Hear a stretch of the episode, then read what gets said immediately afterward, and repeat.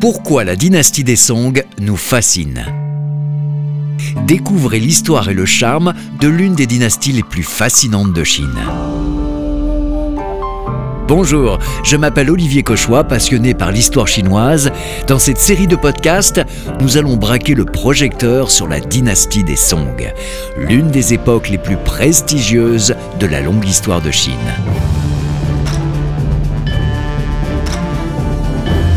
Épisode 24 Le Jardin des Song.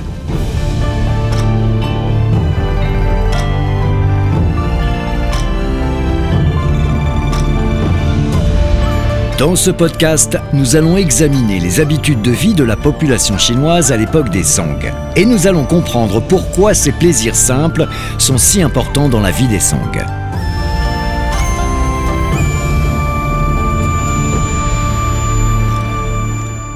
Nous le savons précisément maintenant, l'une des dynamiques de la société des Song est la recherche de l'élégance. Le jardin, en tant qu'expression de l'élégance et de l'harmonie, s'inscrit parfaitement dans cette dynamique. Nous allons constater aujourd'hui à quel point la formule symbolique de Voltaire Cultivons notre jardin est proche de l'état d'esprit de la population Song dans la Chine du Xe siècle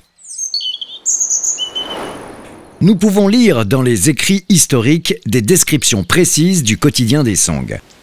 En particulier des réunions entre les hommes de lettres et les artistes qui aiment se donner rendez-vous dans des lieux pittoresques et naturels ou tout simplement dans un jardin subtilement aménagé. C'est donc tout naturellement que le jardin s'est positionné comme un thème pivot prisé par la poésie, mais aussi par la calligraphie et la peinture de l'époque des Song.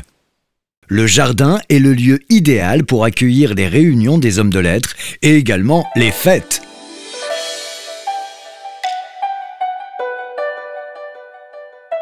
Mais quel genre de jardin est qualifié d'idéal pour les Song? Essayons de l'imaginer et de le visualiser. Le jardin idéal doit offrir un cadre suffisamment naturel afin d'être inspirant pour les poètes et les peintres. On y trouve en général des rochers imposants aux formes fantastiques, de l'eau vive, des fleurs odorantes, des oiseaux rares et des plantes exotiques. Le jardin est comme un petit univers séparé du reste du monde. Un grand jardin peut s'apparenter à un domaine, parfois avec des manoirs, des villas, composés de chambres magnifiquement décorées, de grandes salles et de larges cours. Le jardin doit être un petit paradis qui invite à mener une vie sans souci, propice à toutes sortes d'activités récréatives comme la musique, les échecs, la calligraphie et la peinture, ainsi que tous les plaisirs que l'on peut imaginer pour accompagner ces activités récréatives. Le thé, le vin, les fleurs aromatiques, mais il y a aussi des activités simples et utiles, comme couper du bois, travailler dans la ferme ou tout simplement aller pêcher au bord de l'eau ou étudier dans un bureau. Il y a un mot-clé à retenir. Shan Shui, littéralement la montagne et l'eau. Comprenez l'eau qui coule, l'eau vive, ou autrement dit la rivière, symbolisant la longue histoire de l'humanité. Les propriétaires de jardins aiment particulièrement y tenir des yatsi, littéralement des réunions gracieuses. C'est-à-dire des fêtes rassemblant artistes et lettrés. C'est une sorte de salon littéraire. Des poèmes et proses ont été consacrés à ces événements pour les décrire. Voici quelques exemples parmi les plus connus de l'histoire de la littérature chinoise.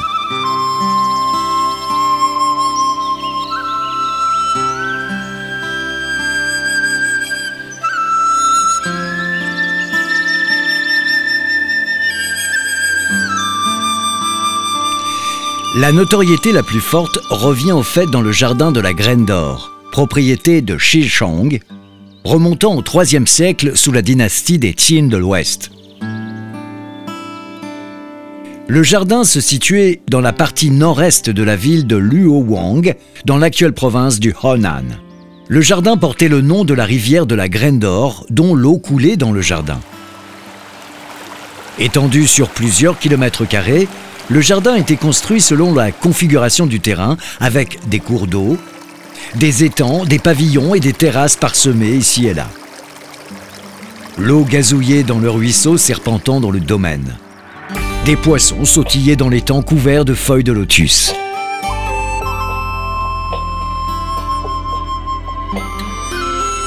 Les chants d'oiseaux s'entendaient entre les branches épaisses.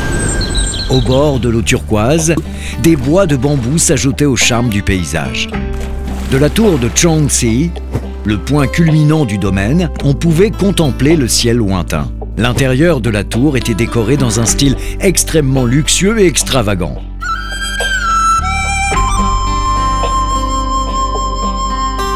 On y trouvait toutes sortes de matières précieuses, des perles, des agates, de l'ambre, de l'ivoire.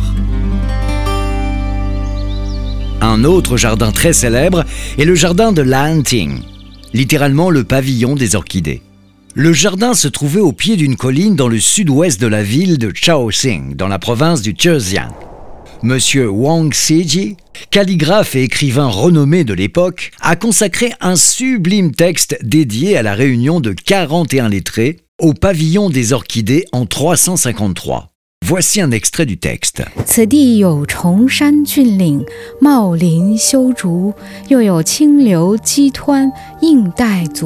Il y avait des hautes montagnes, des âpres collines, des épaisses forêts, des grands bambous, un ruisseau limpide et des torrents.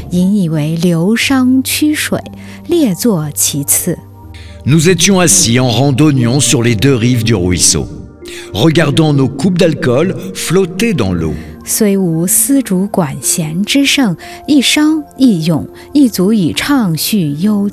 Bien qu'il n'y ait pas d'orchestre pour nous divertir, boire de l'alcool et réciter des poèmes nous suffisait pour exprimer nos profonds sentiments. Ce fut un jour ensoleillé, le ciel était limpide, l'air frais, la brise était douce et agréable. Levant nos yeux vers le ciel pour réaliser la grandeur de l'univers, observant les choses autour de nous, nous laissions nos regards voyager loin et nos pensées s'étendre vers l'infini. Ces plaisirs dépassaient tout autre divertissement digne du vrai bonheur. Après cet aperçu de l'époque des revenons maintenant dans l'époque des Song, où cette tradition du jardin a non seulement perduré, mais s'est développée.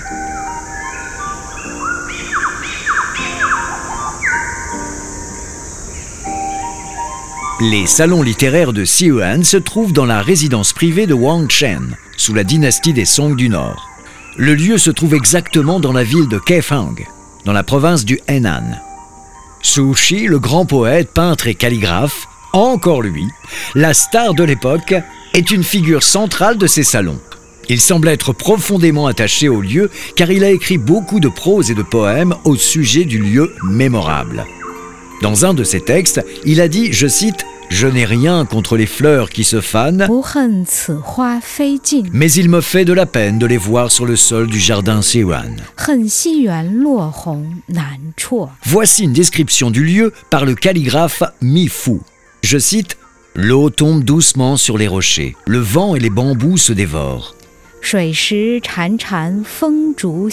Les colonnes de fumée des fours et cheminées s'élèvent en volute. Que de joie pure et sans limite.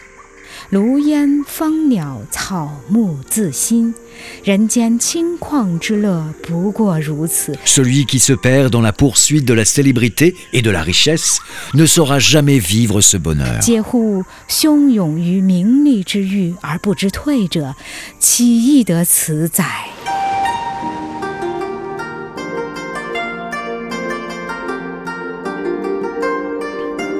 Alors il faut savoir que ces salons littéraires ont fait leur apparition avant la dynastie des Song et ont continué à être une tendance forte après que les Song ont disparu dans la nuit de l'histoire. Mais c'est à l'époque des Song que le phénomène des jardins va atteindre son apogée et se développer en un art sophistiqué. Ils sont pratiqués dans des espaces verts qui sont beaux, élégants et sublimes. Trois éléments sont immanquables dans ces jardins. Le rocher, le cours d'eau et le fameux pavillon. Aujourd'hui, nous ne pouvons que nous émerveiller devant ces jardins fascinants, ainsi que pour les activités artistiques qui s'y tiennent. Mais en dehors d'apprécier leur beauté et de craquer sous leur charme en rêvassant d'y flâner des heures entières, que pouvons-nous apprendre de ces magnifiques endroits? Que peuvent apporter ces jardins perdus dans le temps à notre vie actuelle? Le philosophe hispano-américain Georges Santayana a dit, je cite, Celui qui ne sait pas apprendre de l'histoire est condamné à la répéter. Car en effet, nous avons beaucoup de choses à apprendre à propos de ces jardins des Song.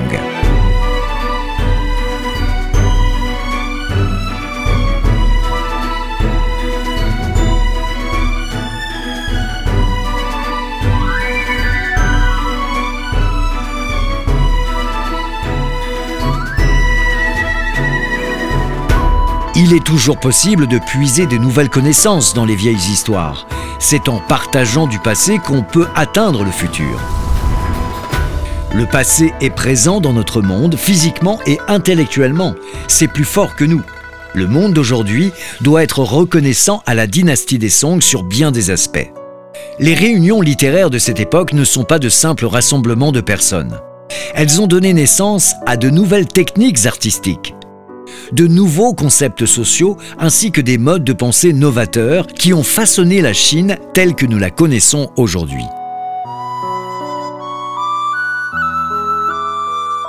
Ces artistes, ces poètes, ces écrivains et ces peintres se rencontraient pour échanger des idées et discuter, et ainsi mettre leurs concepts en pratique pour développer de nouveaux styles de vie. Finalement, la réunion littéraire est un lieu de communication, d'échange et d'interaction.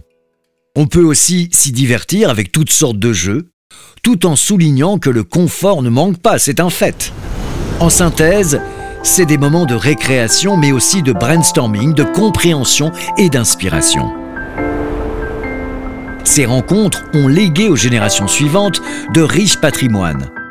Des poèmes, des proses, de la calligraphie, des peintures, des partitions de musique, des manuels d'échecs, mais aussi de magnifiques pensées ou tout simplement des idées nouvelles, des angles différents pour aborder la vie. Ces événements, riches en connotations culturelles, sont proches finalement des salons français du XVIIIe siècle. Des personnes partageant les mêmes valeurs se réunissent pour discuter des thèmes d'intérêt commun. Des intellectuels se rencontrent et se lient d'amitié. Un camp de vacances pour les artistes. L'Olympiade des pensées en quelque sorte. Tout cela se passant dans un cadre tranquille et pittoresque, entouré par la nature vivante. Le passé nourrit le présent. Le présent commence dans le passé. La réunion littéraire est sans doute la manière la plus vivante et la plus humaine de développer et de faire perdurer l'héritage culturel chinois. Il s'agit en quelque sorte de l'expression intellectuelle sur la façon dont les gens des Song abordent la vie et qui peut être décrite simplement. L'extérieur égale l'intérieur. Nous sommes tous unis et identiques.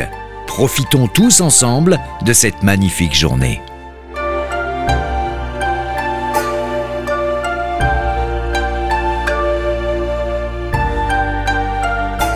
Remerciement spécial à la maison Sanya Chongdu pour son aide dans la rédaction du texte. Je vous donne rendez-vous dans un prochain épisode.